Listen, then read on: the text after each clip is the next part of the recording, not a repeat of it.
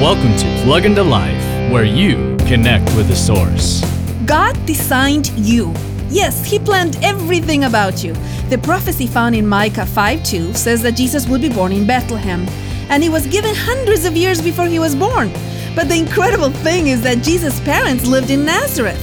But God knew that they would be on their way to a census and that they would end up in Bethlehem for his birth.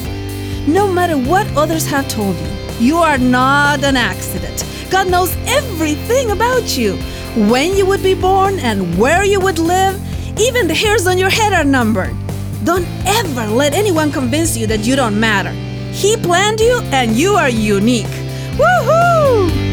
For more insights and resources, plug into Jesus101.tv. That's Jesus101.tv.